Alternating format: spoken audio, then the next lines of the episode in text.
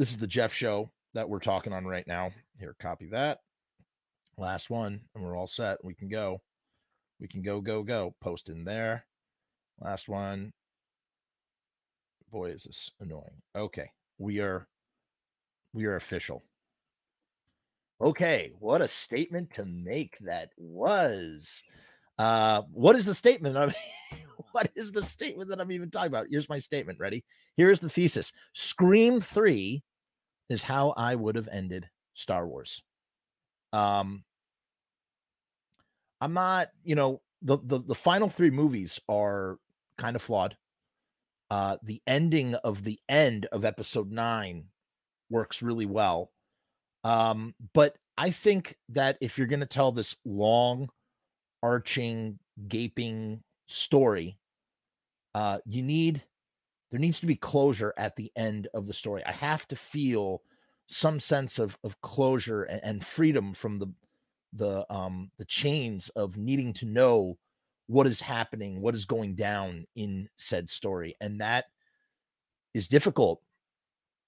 Especially when, you know, you take off in this big jumbo plane, you got to land the plane. You can't just crash and burn, you know, like so many things do. Look at Game of Thrones. I think the final scene in the very last episode of the last season was a good place to end on for something like Game of Thrones, because how do you really end anything like that? But I mean, that last season was just a nightmare. It was a nightmare season. It will always be viewed as a nightmare season. Here's the thing too. If you're telling this big, long story, like many movies, many episodes, many seasons, your whole story could be the best story in the world. You could tell this incredible thing, but if it doesn't end right, it's never going to be remembered as this great thing, or its memory is always going to be tarnished by the fact that it, you know, that it bombed, that the thing bombed with the ending. And that's how a lot of people feel about, I mean, Star Wars has multiple endings. If you think about it, the whole trilogy, the final trilogy, the new sequel trilogy that came out, that is the ending itself. That trilogy is the ending. And then episode 9 is an ending. And it's not only an ending to the final trilogy, but it's also an ending to, all 9 films. And then the final scene of episode 9, that's the ending of not only just episode 9, but the ending of the sequel trilogy and the ending of all of Star Wars, all 9 episodes, that last scene, which I thought was done very well. I was happy with that. But overall, it didn't leave me, as I said, I need to walk away with complete closure. The episode, I don't think episode 9 necessarily left me with complete closure, but that scene did leave me with complete closure, and for that it works.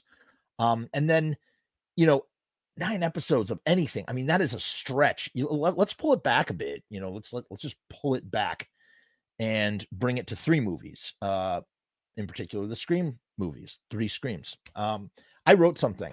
I you know, every year I do 31 days of Halloween watching. I watch 31 movies in 31 days, which then grew to watching as many movies as I can in 31 days. My record was 50. This year I did 61, which is just unheralded. I've never done 61 movies in a month. As a matter of fact, so much so that I've pretty much not watched any movies in November, if you could believe it. I just sort of burnt out from watching too many movies, I guess. I don't know. I just can't make it through another movie. I hope that changes soon. But I rewatched Scream. I hadn't seen Scream for a long time. My local Alamo was supposed to do a Scream-a-thon. We were going to have all 3 Screams at the Alamo Draft House, and I was really excited for that. Obviously, COVID happened, and that destroyed everything, and that didn't go down. So I was like, you know what? It's time to crack this Blu-ray box set that I had bought a while back. I was even like, man, I can't watch these Blu-rays because they're going to play it at the Alamo. I might as well just wait for the Alamo screening. Alamo screening doesn't happen. I go, all right, time to launch into these Blu-rays. So I crack it open, and you know, it's funny. It was $10 for the set, and the reason why it was $10 for the set is because at the time, Scream 4 had not come out yet, or Scream 4 was about to come out. They put the 3 movies together without Scream 4, which I didn't realize at the time when I bought it. I thought I was buying all 4 movies. I only bought 3 movies. And you know what? In hindsight, I'm glad I did. Truly, I'm glad that I only bought 3 Scream movies, because to me, Scream really ends with the third one. We don't need any more screams. Enough screaming. It's done.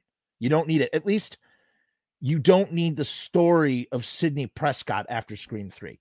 If you want to continue Scream, you need to do it without Sydney. And yet at the same time, Sydney is so enmeshed in Scream, and we'll get to that in what I'm going to read to you now. But there's a good reason for that. I'll elaborate. I don't want to spoil it before we get there. But I will say that, you know, I love Scream. Sydney Prescott is Neve Campbell. Sydney Prescott, she is my forever love. Okay, she is to me. She's everything in a heroine fighting against evil, I guess, or fighting to live, fighting to defeat. She's the ultimate final girl to me. More so than Laurie Strode, more so than anybody. She is my Laurie Strode. I'm going to read that in the thing too. She's the best, man. She's the best that ever was. She's the GOAT, the greatest of all time. And she's also the most interesting character. You know what I mean? She's also the most interesting final girl character. She has pathos, unlike all the other characters. And that's why I find her to be so interesting. And she has an arc. She actually has an arc through the Scream movies. It's not just a cookie cutter, one thing after another. I know it may seem like that on the surface, but it's so much deeper than that. And, you know, it's hard to compare something like Scream to Star Wars because, you know, Star Wars is this epic space saga and Scream is a very singular story really based on one person, Sydney, which I guess is an easier story to tell in the same way that how can anybody land Game of Thrones with all those open thread points? They did pretty well, all things considered, but there were so many ways that they could have taken it, and they simply chose not to, and just a bummer. Sucks. All right, enough of the preamble. I don't know how long I got before my daughter wakes up. My wife is teaching from home today because I had a COVID test. Nobody went to school. My son didn't go to school. I don't know how long I'm going to get through. I don't know if I'm going to get through this whole thing. I'm going to try. So let's do it. Let's launch into it now. So here's what I'm going to read to you. So I wrote this. So going back to the 31 days, part of doing the 31 days is logging each movie and writing a little something about it. It's just something I do. It's a tradition. It helps me feel the holiday of Halloween, which really begins the beginning of October. It doesn't begin on, you know, the last week of October for me. My decorations go up September 1st and the movie watching starts October 1st. And sometimes when I'm writing, because here's the thing, I can write as much as I can talk. And you know, I can talk a mother effer. I can talk. Sometimes when I feel really inspired and I feel the passion, I can write, really, truly write. And an idea, a kernel of something, it goes from what can go from a simple Facebook status, could turn into a Facebook post, which can then turn into its own essay. And that's what's happened here today. And I submitted this essay to a couple websites, and I was thinking about putting it up on my blog, and I thought, you know, let me do something a little different. I'm going to go on the Jeff Show, and I'm going to read it and talk about it as I read it, and that will be my meditation. And I've got a nice clickbaity title. Scream 3 is how I would have ended Star Wars, which will make a lot of people mad, I would assume. And I'm just going to go into this. Let's launch into it. And I'll break and explain myself as I read the writing. I don't know if that's good. So this is my revisiting Scream 3 essay that I have now titled Scream 3 is how I would how I would have ended Star Wars. I finished it on October 30th of this year. I say this a lot, but it needs to be said here as well. Scream was my Halloween growing up. Sydney Prescott was my Laurie Strode, and Neve Campbell was my forever love. And though I will watch any installment that comes our way, and that's true, I will watch any Scream movie that comes out because I love Scream, and I love Neve Campbell, and I love Sydney Prescott. Even if they're going to destroy the character or hurt the character or whatever, I'll still watch it. You know why? Because I love that world. I love that. I love those characters. It's like Friends. It's like Scooby-Doo Friends. It's like a Scooby-Doo Friends slasher in the 90s. I don't know. It jump-started its own genre, you know, when you think about it. And though I will watch any installment that comes our way, I think Scream was always meant to be nothing but a trilogy about a final girl and a genius statement on the pop culture of horror films. In order to retain their brilliance, these films cannot overstay their welcome. Like anything, like any good story, it cannot overstay the welcome. Scream 4 overstays the welcome, for sure. Even if there is more to say about the genre, Scream and its two sequels pretty much covered it all. True. I mean, yes, the opening to Scream 4 is brilliant. I love the opening to Scream 4. It's fun, but it works as like a 5-minute YouTube video that is like, you know, how sometimes like they'll do supplemental, like, you know, Macaulay Culkin will revisit Home Alone as an adult or something. It's like, that's all you need it to be. This doesn't need its own film. You know, it doesn't deserve the commentary, doesn't necessarily deserve its own film. I don't know. Maybe. Actually, I think they did have more to say, but so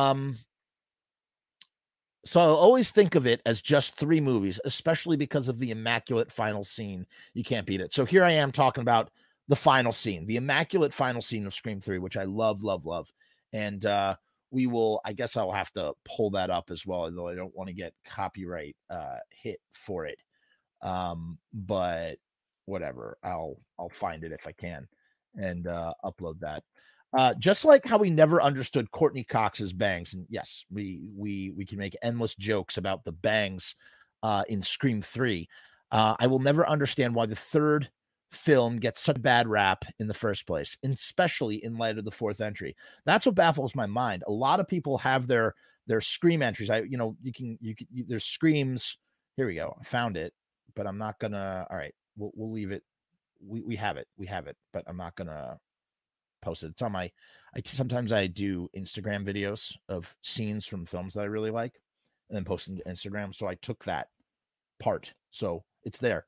We can look at it. We won't play the sound. Yeah, I some people have like these Scream, like their placings for Scream, and it's like 1 4 3 1 4 2 3 or 1 2 4 3. Like 3 is always in last, and I just don't get that. 4 should be in last. It goes in the order 1 2 3 4. That's my order. The first Scream is the best. Scream 2 is the second best. Scream 3 is the third best, and Scream 4 is in fourth place. Or you don't have to call it the third best. Scream 3 the third best, because it's not really. I don't know if it's best by those standards, but Scream 2 is brilliant. There's a lot of brilliant stuff going on in Scream 2, which I will explain as we talk. So I don't get it. Why does Scream 3 get such a bad rap? I don't get it, especially after what we got in Scream 4. The meta writing still works, especially with the third wheel rivalry dynamic between Parker Posey and our Lois Lane of the 90s, Gail Weathers, because that's who Courtney Cox is. She is channeling Lois Lane, but for a 90s news anchor reporter lady person. And I loved the rivalry dynamic between Parker Posey and Gail Weathers, Courtney Cox, which I didn't pick up on. I mean, they do the same thing in the fourth entry with the deputy, Dewey character, who's now this girl who's in love with Dewey, kind of, although it's not really spoken. And there's speculation that in Scream 5, she's going to be married to Dewey, and Gail and Dewey will be divorced, as the Scream movies kind of mimic what happens to Courtney Cox and David Arquette in real life, from falling in love to getting married and then perhaps getting separated. So who knows? We will see how they choose to play that out. Putty from Seinfeld, he calls David Arquette, he refers to Dewey as Dewdrop. That's so great. It's so cute. There are tons of fun cameos. You get Linda Blair. Roger Corman makes a cameo. You get Jay and Silent Bob doing a cameo. They're just a tons of quirky, fun cameos. Randy even finds a way to make an appearance and set up the rules for the final film. You know, a lot of people groan at Randy returning, but I mean, come on. Is it not beyond the realm of possibility that Randy would make such a ridiculous tape? I've heard that there's over 2 hours of like ad-libbing that he did as Randy for that very, very small. What is he? He's on screen for like a minute or two. And it really does sort of bring back the whole meta It's like a meta thing. They're literally being explained the rules by a dead guy from beyond the grave. They're being explained the rules for the third movie in a trilogy. So there's somehow that universe, the physics of that universe operate by those rules, even though it's the real world. And that's what's so kind of like crazy, quirky, interesting, yada, yada, yada, using lots of descriptors that don't really fit the shoe, but trying to keep talking as I talk. However, there was a missed opportunity to have Dion Richmond absorb Randy's place through his movie in the movie Randy-esque Stab 3 characters. So black dude becomes the new Randy in the Stab, the movie within the movie. And that's the thing about the Scream sequels that is so great. How do you continue on and make things more interesting in the sequel to something like Scream, which is like already self-aware and making fun of the genre? You turn that film into a movie within a movie and call it Stab. And then how do you go another level on top of that?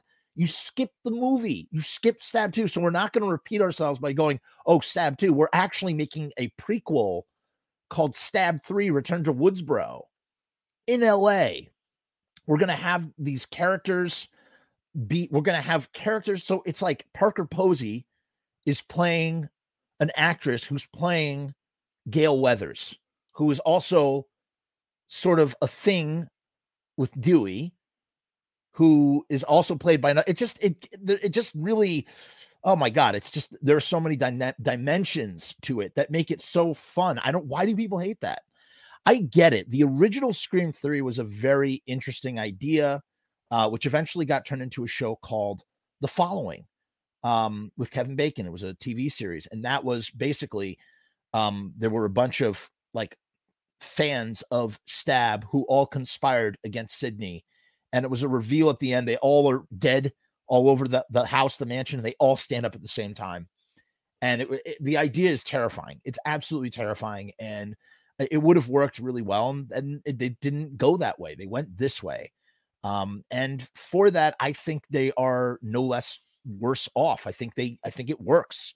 Yeah, it's, God, it's rough around the edges in certain places. I didn't realize this. Neve Campbell, kind of was like, I don't really want to do a third one, but I will. Can I do it if I only shoot 3 weeks? So she only shot 3 weeks on the movie. And, I never really noticed it until I was reading about it, but she's really not as in the movie as much. But here's the thing. Here's why that's okay. Because she shows up when it really matters. She shows up when it really matters and when it really has impact, especially at the end. And that's why that works for me, especially because Sydney at this point is kind of in hiding. I mean, there's two other leads, or co-leads or, backup leads, which are, Dewey and Gail, and they kind of help pick up some of the slack, and it works. It works for me. For sure. It works for me. But to go back to the Randy thing, they had this guy. So they have Randy show up on the tape. Great. There's also this guy, Dion, who takes over Randy's place, and he gets killed in the movie, and it's just kind of like, I kind of like boo that, because why kill off this?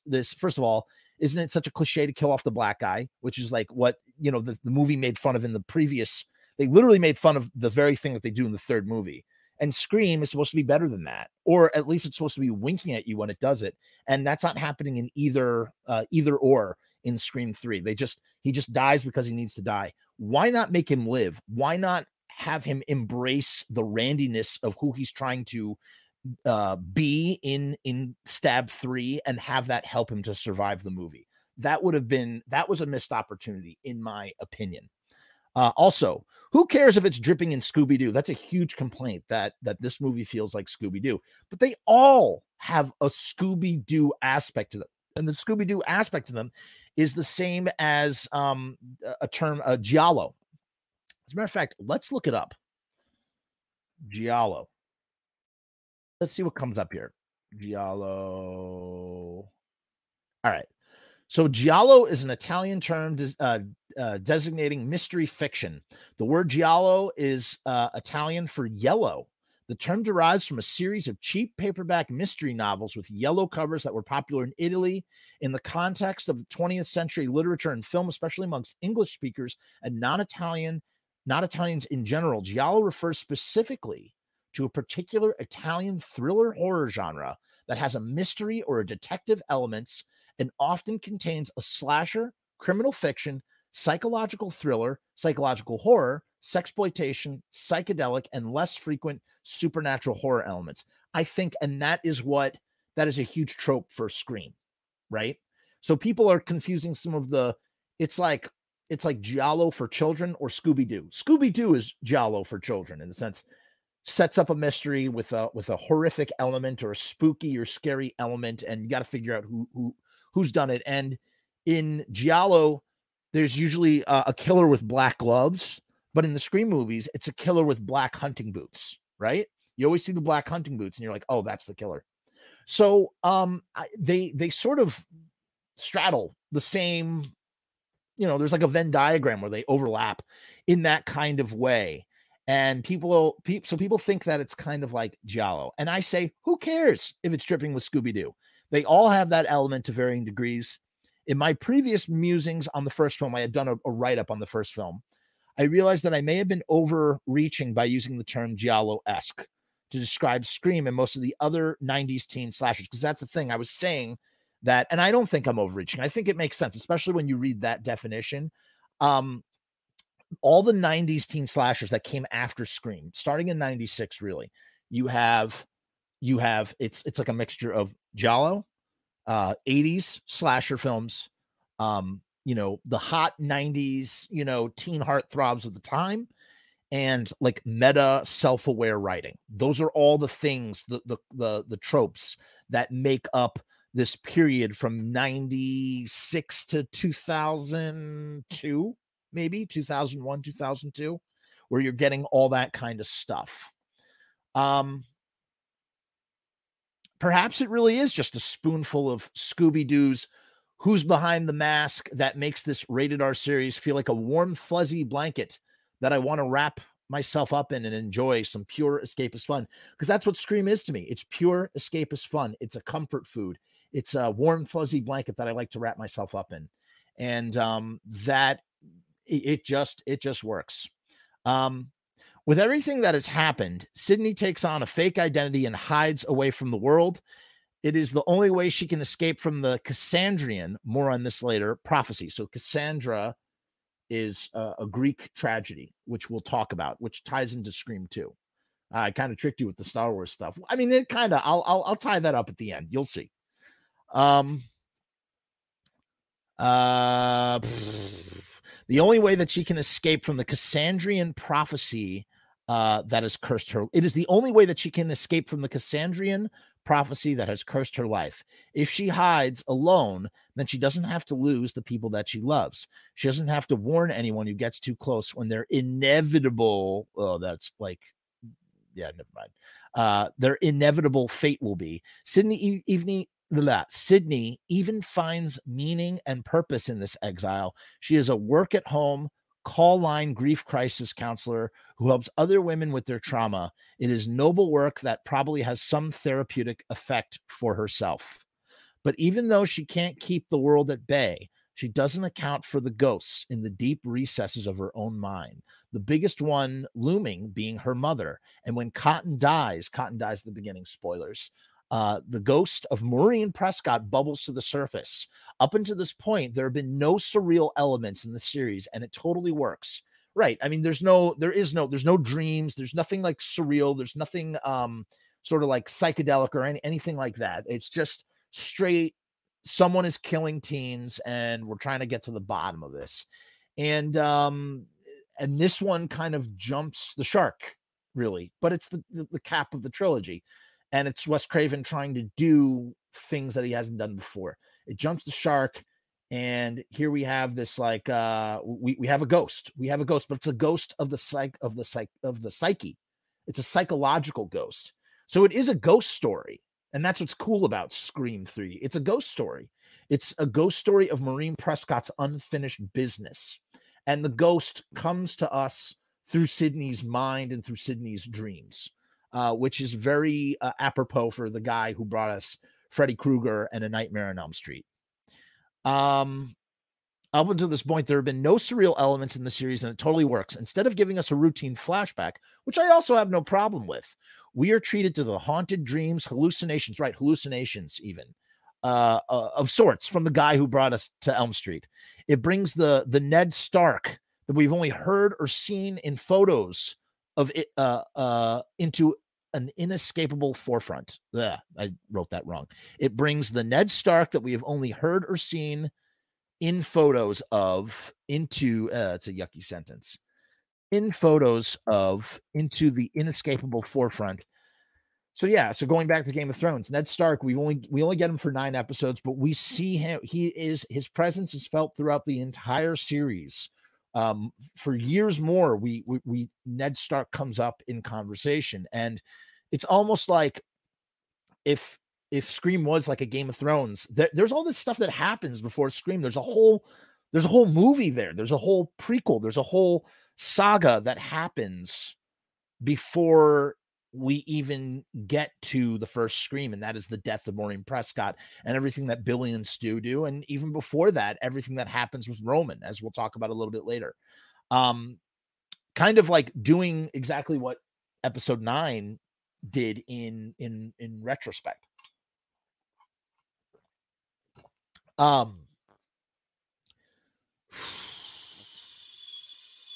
So yeah, so it brings the Ned Stark to the forefront of it all. And it's like, we start the movies. It's like, you know what it's like? It's almost like Maureen Prescott and the Ned Stark analogy. It's almost as if we started Scream, or it'd be like if Game of Thrones started in season 2 or season 3 and everything else. So everybody refers to Ned Stark, but we don't know. We never see him. And we never see him do anything. And that's what Marines. And then all of a sudden, Ned Stark becomes a ghost, a reoccurring ghost later on in Game of Thrones. That's kind of what happens in Scream 3.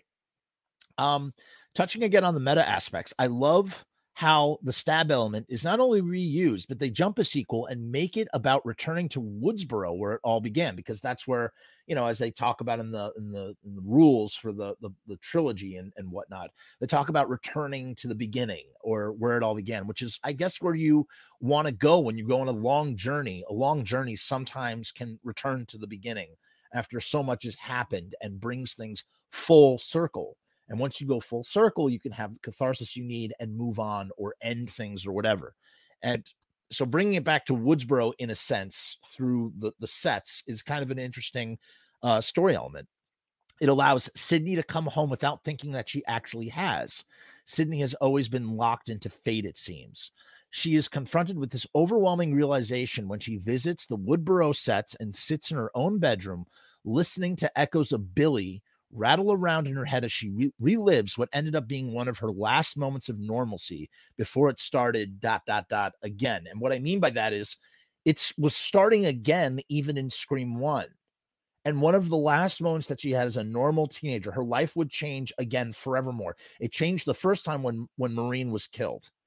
But, you know, a year passed and she went back to her normal teenage life in high school. But forevermore, her existence would be changed when Billy and Stu started up again a year later to finish off what they had started. And, you know, I don't think I really talk about it here. Well, here, let me get to this first. And that was the brilliance of Scream. It set up a whole movie's worth of events a year before the beginning, which not only sets Sydney off to start the series, but also allows things to come full circle so that it can wrap up with a nice trilogy bow. It also presents its own problems, like Kill Bill or episodes 4 through 6. Once I watch Scream, I have to watch part 2 and part 3 in order to take in the whole story, in order to feel a sense of closure, which is what I talked about. Once I start with Scream 1, I have to watch Scream 2, and I have to watch Scream 3. I have to see Sydney's story play out all the way through to the end. I just have to do it. I have to get to that final scene at the end, which brings me closure that Sydney is okay, that we can leave her story now because she's going to be okay because of that scene. I know it sounds crazy for a fictional character, but, you know, we care about these characters. We care about this stuff, this geeky, nerdy SHIT, you know, it's ours, you know, and we love it. So, yeah, In another great nod to the first film, Sydney uses her door trick and the killer comes through the window, mirroring how she didn't realize that the killer was her boyfriend. Mirroring how she didn't realize that the killer, her boyfriend, was under her suspicious nose as he effed with her mind the whole damn time. So that is pretty cool in Scream 3. So once again, she does the same thing. She thinks the killer's coming through the door. She does the door trick where she puts one door, her closet door, up against her bedroom door, and they jam together, creating this triangle barricade that doesn't allow the person in. And what happens? Roman, dressed as Ghostface, crashes through the window just in the way that Billy scared the crap out of Sydney the second time after she calls 911 over her weird, like, proto instant messenger, like, computer service. And the whole time, right under her nose, Billy was the killer, Billy, her boyfriend. And it's just the same thing. She's making the same mistakes that she did all those years later in her bedroom. And it's someone that the killer turns out to be someone incredibly close to her, her own half brother that she didn't realize that she had, in the same way that the killer was her boyfriend, who she was intimate with and would become more intimate with towards the end of the film. In fact, it does seem that Billy did succeed in his goal. On some level, he wanted to turn their lives into a movie like all of the ones that he watched. And now here is Sydney in her Hollywood bedroom set as her real life story has been turned into a slasher movie franchise directed by her killer brother, who put everything into motion in the first place. How does that not work? How does that not work? How do people groan at the idea of this element? I think it works, man. It's a retroactive element in the sense that it was written. It's like, you know, it's sort of revised history, because it really started with Billy and Stu, and this sort of adds another wrinkle that kind of could make you go, does that really work? I'm not really sure. It works, man. It works in the same way that, you know, it works in the same way that it excruciatingly almost works in episode 9. It doesn't work in episode 9 with Emperor Palpatine. Palpatine would have worked in episode 9 if you had brought him in episode 1. You can't just throw a hardball like that in episode 9. Palpatine's supposed to be dead. In this case, it's a little bit different, because it really does. The half brother really does bring it back to the beginning, you know, and all that stuff. And what's interesting is there's this overarching theme that happens over and over again, where everybody just seems to project all of their anger and blame onto Sydney, which is symbolic of, we're going to project our anger and frustration onto the victim. Sydney is a victim of circumstance. She's a victim. And that's not to say that she's a weak person or anything. I'm just saying she is the victim. Or she is a victim of these crimes, and people project their anger and frustration. Sydney takes on so much throughout this series, and so many people die because of this missense place of needing to blame Sydney Prescott. It turns out that the ultimate catharsis that Sydney needs to find everlasting peace is only going to come by confronting the ghost of her mother and all of the secrets that she left behind. This includes the biggest secret of all, a half-brother via Hollywood executive gang rape assault from the time that Maureen pursued an acting career. Sydney acted in college, meaning that she did follow in her mother's footsteps.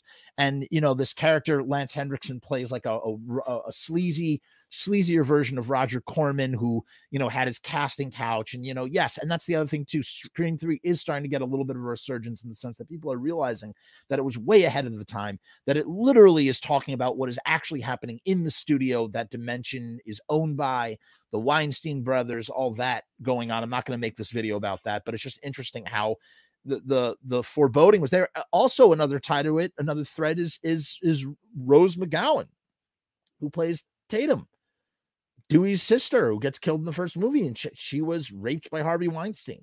And now here's the third film in that series tackling what really happened in real life. So I don't know. That's another element there. So what it really comes down to is, in this way, Scream 3 is in fact not just a Scooby slasher mystery, but it's also a ghost story, a Scooby slasher ghost mystery, if you will, which is what I kind of talked about. The series and all of its villains and conflicts, the series and all of its villains and the conflicts they bring are centered around shame, or centered on shame around sex, sexual crimes, sexual promiscuity, and infidelity, good or bad.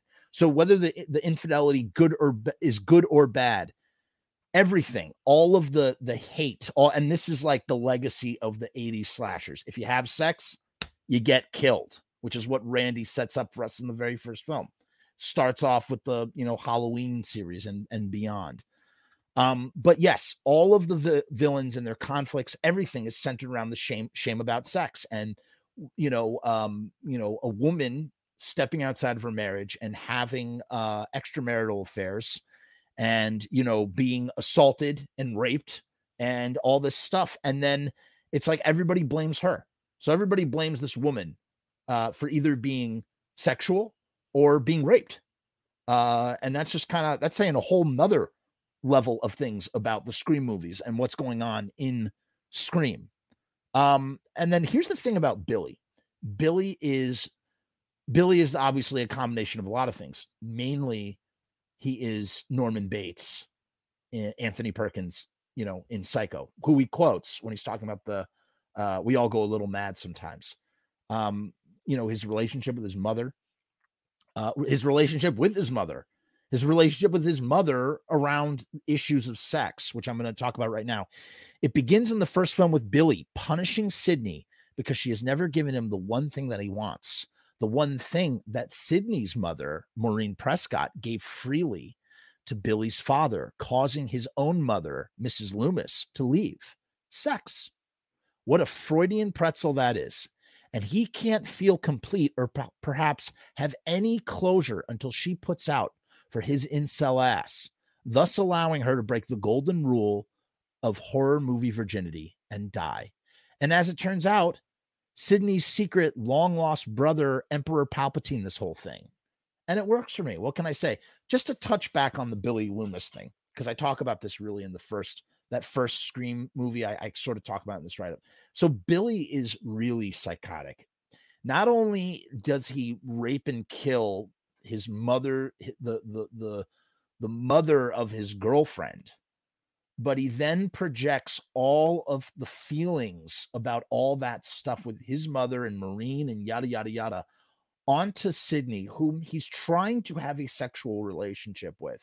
So you have issues of intimacy with significant others, probably mixed up with issues of intimacy from mothers, and and how it relates to his father is so mangled. And then what does he do? He starts killing people around Sydney to freak her out. He's ready to kill her dad. He's already killed her mom. And makes her almost gets caught doing it. Because here's the other thing. These guys are sloppy, and it's scary. It's so scary how sloppy the Ghostface killers are. They all are. They're all sloppy in some way. I'd say Roman is probably the least sloppiest. But they get, they trip over stuff. They get hit with doors. They get hit with beer bottles. They are not the stealthy Jason, Michael, Freddy-like killers that they're trying to emulate from the 80s. They are clumsy, goofy people wearing a off the rack Halloween costume, which is what makes Ghostface so scary. I don't know if I'm going to be overlapping onto, oh man, I hope I'm not. Yeah, I think I might be. Which is what makes Ghostface so scary, in the sense I'm paraphrasing from another thing I wrote. You have this moniker that really allows one person to become anonymous with a knife or whatever. You put on a mask, you can become this thing that goes out, this malevolent force that can go out and murder other people. It allows you to maybe murder, and allows you to sort of lose yourself in the identity of really nothing, of death. Because that's what the Ghostface is based on. It's based on the Howling, a generic version of Father Death. So people are becoming death incarnate in order to carry out these homicidal desires or these homicidal compulsions that they feel for whatever motivates them to do so. And everybody's motive is slightly different or varied. And it starts with Billy and Stu. These, like, it's just so scary, man. It's so real. Two high school kids inspired by horror movies and a real life incident with Billy's mother to go out, Billy's mother and father and Maureen Prescott to go out and, commit these heinous acts and then try and frame themselves as the heroes of the story by stabbing each other. I mean, it's just nuts. It's nuts. And then he does it again. He tries to throw her off again by getting killed by Stu, fake killed by Stu after he's slept with her and taken her virginity. And then only to fall down the stairs and reveal that he's the killer the whole time. And, yes, it's like screenwriting red herrings left and right, but it works, man. It works. That first Scream film is flawless, man. It is probably my favorite slasher, one of my favorite horror films for sure. It works on so many levels. So I said, and as it turns out, Sydney's secret long-lost brother, Emperor Palpatine. So there's your Star Wars reference, Emperor Palpatine. But here's the difference between what Star Wars and that does right versus what it does wrong. Sydney's secret long-lost brother, Emperor Palpatine, this whole thing. And it works for me. What can I say? I don't think this takes away from any of the mechanics of the first film either. However, if you are looking beyond it to a trilogy of films, if you're looking beyond the first film, it's actually like an STD. So this was an epiphany to me. It's like a sexually transmitted disease, but instead of sexually transmitted disease, it's a shame transmitted disease. That's what's happening. It's a shame STD. It really starts with Maureen and the orgy gang rape she experiences in Hollywood. When her son comes knocking on her door, she transfers the shame around what happened to him by rejecting him. In her eyes, he's a lasting legacy to that piece of life that she would rather forget. Roman then passes the shame-transmitted disease to Billy with Stu, the impressionable sidekick. You could write such a good prequel story about the seduction of Billy. In the same way that Emperor Palpatine seduced Anakin Skywalker, so too could Roman seduce Billy into carrying out this thing. So Billy is a psychotic. He's unhinged and he just needs a little push, because at the end of the day, what is the little push? His motive is your mother slept with my dad, causing my mom to leave. Who puts all that into Billy's head in the first place? Who puts that into Billy's head and then transfixes it onto Sydney? You know what I'm saying? That's a little bit of a jump. But when you have a sibling, an unknown sibling, who's probably incredibly jealous of all the love and affection that a legitimate child gets. And again, tying it into the Game of Thrones, you have the bastard who's resentful of the rightfully born child. It's all connected, baby. Star Wars, Game of Thrones, Scream. It's all connected. It's a Scream, baby. Here you have the bastard, encouraging Billy to carry this stuff out. Maybe because at the time, Roman's not going to do it himself, or Roman wants to have this revenge. What better way to frame someone by having them commit the actual thing and then convincing them to be, do this in their own right. It works for me, man. So, Roman comes knocking. She transfers that shame around what happened to him by rejecting him. In her eyes, he's a lasting legacy to that part of her life that she'd rather forget. Roman then passes the shame transmitted disease to Billy with Stu, the impressionable sidekick, and Billy and Billy's dad pass it along to Mrs. Loomis. It all works, man. So Scream becomes very plausible. All the killers and their motivations, they all become plausible through this idea of the passing of shame, kind of like an STD, but shame around sex. It totally freaking works. It's a movie spanning chain reaction. And by the end of Scream 3, Sydney has reached the source of it all. which is her brother, her half-brother. And there's only one thing left to do as she yells at him to just admit his killing of people is no one's fault but his own. If it started with Roman, then it must end with him too. Like Beatrix Kiddo, Uma Thurman in Kill Bill. Sydney needs to rid herself of the past in order to have a future. She must kill Bill, her brother, and confront, accept, and excise the secrets of her mother's ghost-like unfinished business. And through it all, as Roman is dying, there's this touching... Well, before I get to that, let's go back to the Kill Bill for a second. So that's what it is, man. That's what it is. That's what I love about Kill Bill. Kill Bill, the idea of killing Bill is not just about getting revenge on Bill. She has to kill Bill because Bill represents her past self. Bill represents the past Beatrix. It's really a suicide. A suicide of one's former self, so that in order for her to become the mother that she is, she needs to kill the killer that's inside of her. And that killer happens to be Bill, which lives inside of her heart, as in he seduced her and stole her heart and took her heart and yada, yada, yada. And so the way that she confronts that is by cutting her way through every facet of her own life, old life. And now Sydney must do the same. She must cut out this rotten piece of her that's always been there, but she never knew what it was. And when she does that, she can be free. And through it all, as Roman is dying, because they don't actually kill him. He doesn't actually die in that moment. There's this touching acknowledgement of his connection to Sydney in the form of holding hands as he dies. So Sydney finishes him off and he's dying, and they grasp each other's hands. And it's like this silent, like, because there's no dialogue that's going to work and work for that in that moment. It's just the silent acknowledgement of, you're my brother, and it's a shame we're blood and you have to go, but we're blood. And I love you because you're my blood, or something like that. I don't know, even with everything that had happened. Very, very interesting, very touching. The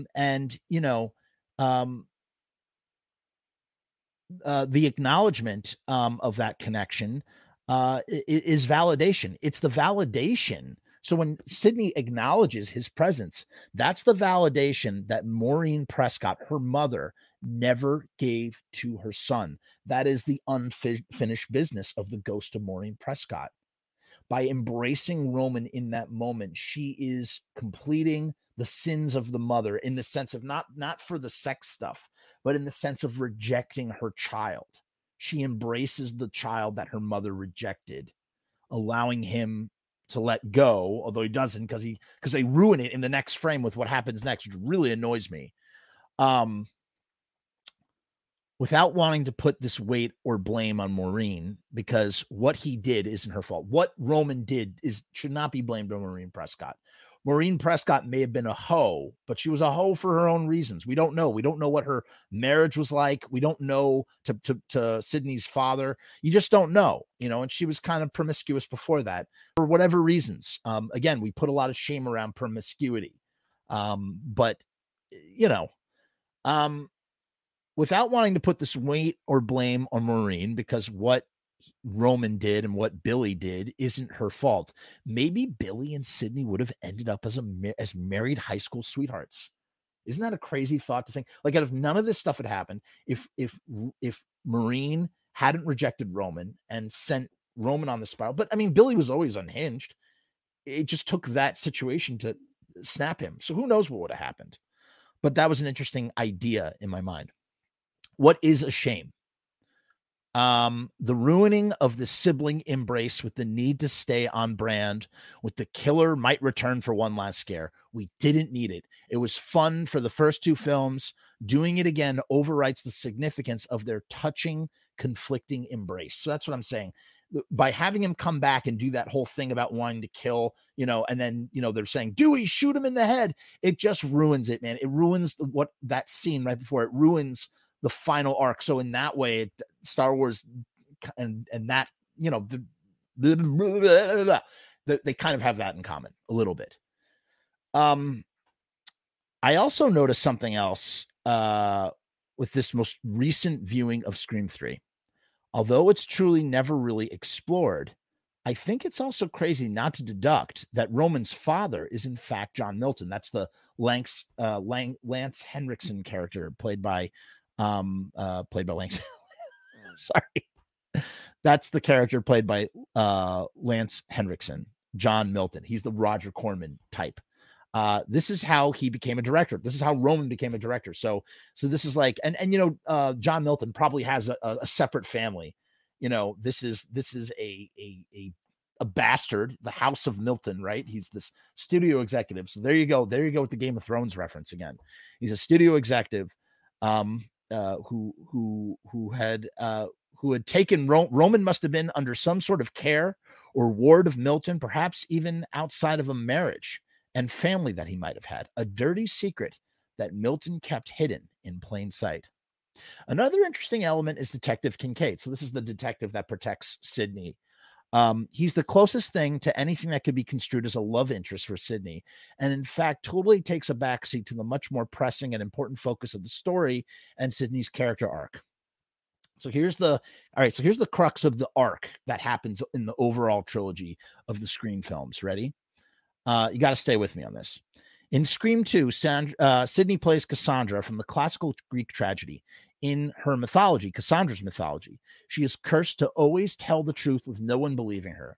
It is the embodiment of Sydney's own prophecy that started the first film. Stay away from me, or you will get badly hurt or most likely die. So stay away from me, or you will get badly hurt, or you will most likely die. And whether it is through her boyfriend Derek's love or Randy's unrequited devotion or Dewey's sense of sibling-esque duty, none of them listen to the warning and they pay the price. So Randy gets killed for not staying away. Dewey gets sliced and diced twice in two movies. He gets cut up. And Derek gets shot in the chest. And they all die or get disabled. It is a huge part of what must fuel her isolation in part 3. It was also Wes Craven's idea and a masterstroke to make such a classical juxtaposition between Sydney and Cassandra. So I love that. So in Scream 2, my favorite scene is the drama scene where they're putting on the play Cassandra. Sydney is now an actress like her mother once was, or as we would find out in Scream 3. And she's doing the play.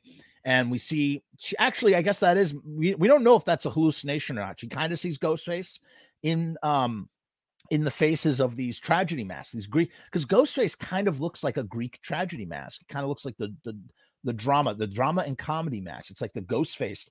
Man, that would be a good tattoo. You have the comedy and the drama of Ghostface, and you know, to take it one step further, then you have Scary Movie with the. You know what I mean? So it's like you get comedy and you get drama with Ghostface. It's an interesting little paradigm. But I love that scene with David Wagner. He's great. He's so brilliant in that. And he's telling Sydney that she is a survivor and that she must survive and that she must do her thing despite everything that's happening to her, the resurgence of a Ghostface killer.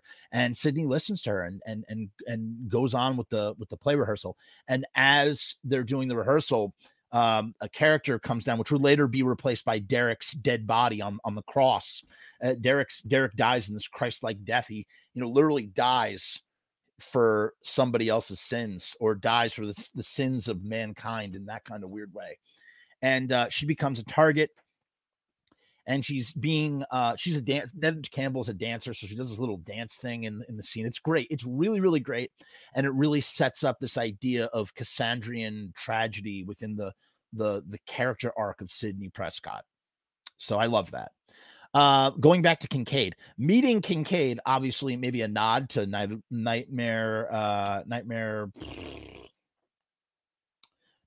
Elm Street Part 3, changes all of that. Like Sydney. His favorite Scary Movie is his life as a homicidal detective. She says to him, "What's your favorite Scary Movie?" Something that was once asked to her in Scream 1, and his answer is, "My life."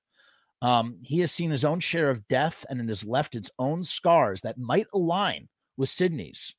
He also survives the final Ghostface encounter, although he almost didn't in other versions of the other endings that were shot. He survives the final Ghostface encounter and takes a knife to the shoulder for Sydney in the process. So like the way that Randy takes a bullet to the shoulder, so too does Kincaid take a wound to his shoulder as well.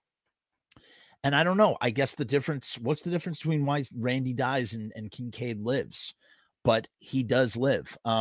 It galvanizes his ability to fully understand her past trauma and any kind of future that they might be able to have together. And this was something that she and Derek, her boyfriend played by Jerry O'Connell, is a great character and does this whole great number. I think I love you. He does the, I think I love you song on the tables. There's a great cover by Less Than Jake, the ska punk band who do it for that soundtrack. Scream 2 has a great soundtrack. And, that is something that Sydney and Derek struggled with, what her past trauma and what kind of future that they might be able to have together. And, the ability to fully understand her. It is my understanding that his romantic presence was purposely toned down and that there are versions where he actually dies in the third act. I love the way that they have it in the movie. Cause here's the thing, as I said, the closest thing to a romantic interest, because Kincaid is actually like, it's implied, but it's never actually said. And I like that. I like that it's not in your face. That's not what the movie is about. And we don't need that for Sydney. Sydney doesn't need anybody. She can stand on her own, so I kind of like that. That worked for me. I love the way that they have it in the movie. It is left unsaid, but like Milton's connection to Roman, easily implied. So like the way that Milton is most likely Roman's father, and it's implied as such, it's also implied that she and Kincaid might wind up together, especially when he turns up with Dewey and Gail at Sydney's house in the final scene. All right, here we go. This is my favorite part, and I'm going to play it for you now without the sound, okay? Because we can't use sound. So you can see that? Not really. Ugh, it's so small. Wait, let's make this a little bigger. So there's Sydney walking up her gate. She leaves the gate open. She doesn't lock the gate. She doesn't put the code in. She's walking up to the house. There's a swelling of music. It's wonderful. She opens the door. She's super relaxed. There's a picture of her mother on her nightstand. The past is always going to be there. It's Sydney's life. Sid, we've been waiting for you. We're going to start a movie, says Kincaid. What kind of movie? You'll have to come and see, says Kincaid. There's Dewey and the newly engaged Dewey and Gail and Kincaid, and he's got his arm in his slash. And then the door swings open and there's a breeze, but there's no scary music. And Sydney just looks at it. She's like, nah, I'm good. Boom. And she walks out, man. And that's the end. That's the end. It so works for me, man. It's like the perfect ending. That's the end of Scream. We don't need anything else. That's enough. That's enough. That's it. That's the ending. You don't have to give us anything more than that. Okay. And here's what I wrote about it. By far the best part of Scream 3 is the final scene. It is a result of all the transformation that Sydney undergoes through the trilogy. Just as she is going to watch a movie with her friends, an unknown wind opens the door to her house. But it's the movie's physics, because you know how like movies, as soon as something scary is going to happen, scary music comes. That's movie physics. Oh, scary music. Therefore, we should expect something scary is going to happen. We don't get that. There's nothing. It's just a breeze of wind. You know what I mean? The movie's physics don't add any incidental score to suggest a thrilling element is coming. There's no one last scare. It's truly over. Instead, there is silence, as Sydney knows that it is nothing but the wind and that she is free of everything that was weighing her down and imprisoning her. She is okay to leave it open to the whole world. That's what she was doing. She was closing herself off to the world. Now she's opening herself to the world. No longer does she need to lock it out. Perfect. It's the perfect ending. That's it. How are people not satisfied with that? Why the hate? Why? Nothing makes me happier than feeling such closure. It's a beautiful ending for the ultimate final girl story. Because that's what this is, baby. It's not, there's no killer. The killer is not what draws us to Scream. What draws us to Scream is Sydney, the final girl, and struggling with whoever might be trying to kill her in her life. It's a final girl story. Here's my afterthought. Part 4, because then what happened, of course, I went on. I had to watch part 4. It was streaming on Netflix. So I was like, fuck it. It's been a while. I'm going to watch part 4. I'm going to see what I'm going to revisit and see how bad it truly was. I've only seen part 4 twice. Okay. That's how much I don't like part 4. I am not a fan of part 4. Matter of fact, let me see if I can pull this up. Scream 4. See if we can find what was written here. This will tell you how much I don't like part 4, if it will turn up posts. Here we go. Found it. Ready for this? As soon as it loads. This is my third time watching Scream 4 since it came out. Well, first let me read this. Afterthought. Part 4 ruins all of this by turning what should have been a final girl trilogy about someone surviving and then overcoming her traumas into a franchise about a killer totem that endlessly endures. No different from the movies that Scream is doing a commentary on. It's easy to ignore Scream 4 and only watch the trilogy. But knowing that there is a part 5 on the way inspires me to have an open mind and see where they might go with things, because as we would find out with what was supposed to happen with Scream 4 and what might happen with Scream 5, the story doesn't end there. And here are my thoughts on Scream 4. This is my third time watching Scream 4 since it came out. It has been a letdown every time. It was a great idea and could have been an incredible requel if the execution was better and the Weinstein tampering didn't happen. But once the credits rolled, I decided that Scream works best as a contained trilogy, telling the arc of the greatest final girl there ever was. Hold on, let me just pull this up here so you can see it. This is my final entry for Scream 4. It works best as a contained trilogy telling the arc of the greatest final girl there ever was. Scream 4 undoes all of that in a less than genuine way that doesn't feel epic in the least. If you're going to pass the baton, it must be to characters that have depth and dimension, characters we grow to love over the course of the running time. Instead, we get superficial archetypes that have no personality. They just go through the motions of the script. Of everyone who is introduced, it is Deputy Hicks, Jill, and Kirby that almost work. So Deputy Hicks is the one that maybe she'll be the love interest of Dewey in Scream 5. And she kind of like has like a rivalry, that same rivalry that Parker Posey had with Gail, Deputy Hicks has with Gail. But they do this thing where Hicks saves Gail's life at the end, which is a really likable character trait. And I really enjoyed it thoroughly. They feel tired and maybe even a little sluggish because you woke them up from their well-earned happily ever after. That's what here we go. Sadder still is Sydney, Gail, and Dewey to a lesser extent. I guess Dewey to a lesser extent. They feel tired and maybe even a little sluggish because you woke them up from their well-earned happily ever after. Neve Campbell, in particular, groans and limps through the film. This is such a bummer for me. It felt like she didn't want to be there. She was a million miles away as the character work she had developed in the last two films has evaporated, and she is nothing more than a helpless victim survivor. That is not the Sydney Prescott we know and love. It just didn't work. And because of the tampering, the baton didn't get passed to Jill, which would have been a really interesting reversal for the next two films. Instead, she is killed off, and our main three lead OGs just stare at each other and, this is Wes Craven's final film. This is how Wes Craven ends his cinematic legacy. Worst of all, as mentioned above, Scream 4 somewhat undoes all the stuff that goes down in Scream 3. When Sydney turns away from the door, we know that it is not over. We know that she is, and her one possible chance for romantic happiness with Kincaid, don't end up together. Gail gets demoted to bored retired housewife. Dewey is actually in a pretty good place. I appreciated the triangle between him, Hicks, and Gail. I hope that Hicks comes back for part 5. I gotta say, after a revisit of part 4, I am nervous for part 5.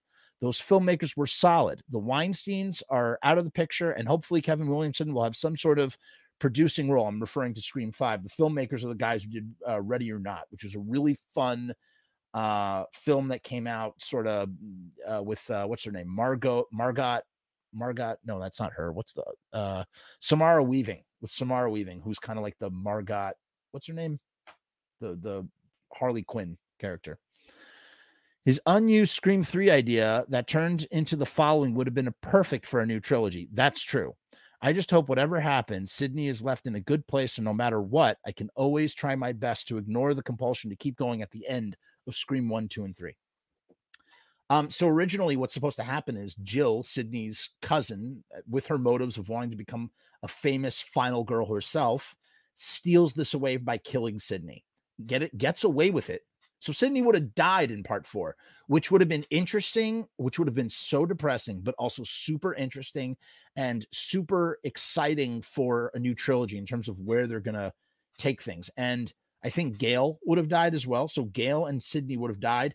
Dewey would have lived, and Dewey would have been suspicious of Jill, who's now basically becomes an anti-hero in the sense that the whole trilogy, Scream 4, 5, and 6, would have centered around Jill, the killer, trying to keep her thing, you know, keep her lie that she establishes in the first movie of being the final girl, when really she's the one who killed Sydney, you know, in place.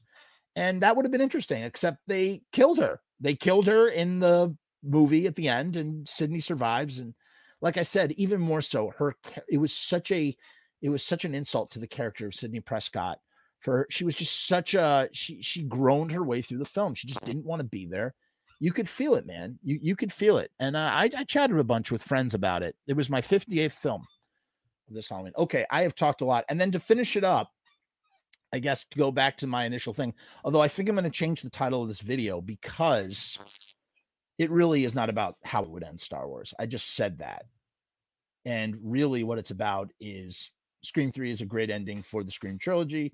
We really don't need anything anymore. Scream has a lot of deep stuff going on in it. Scream does share themes with both Star Wars and Game of Thrones and Kill Bill. And people should give more love to Scream 3 than it gets. If you enjoyed this long-winded content, or if there's something you'd like to see discussed on the Jeff Show, leave a comment, hit the like button. Please subscribe to this channel. These are great ways. There's a bunch of ways to support the creation of this content all below. Thank you so much for joining me. I'm exhausted from talking, and I have another show to do later today. So I will be back.